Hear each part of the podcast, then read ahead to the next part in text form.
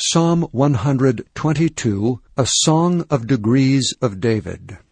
I was glad when they said unto me, Let us go into the house of the Lord. Our feet shall stand within thy gates, O Jerusalem. Jerusalem is builded as a city that is compact together, whither the tribes go up, the tribes of the Lord, unto the testimony of Israel, to give thanks unto the name of the Lord. For there are set thrones of judgment, the thrones of the house of David. Pray for the peace of Jerusalem. They shall prosper that love thee. Peace be within thy walls, and prosperity within thy palaces.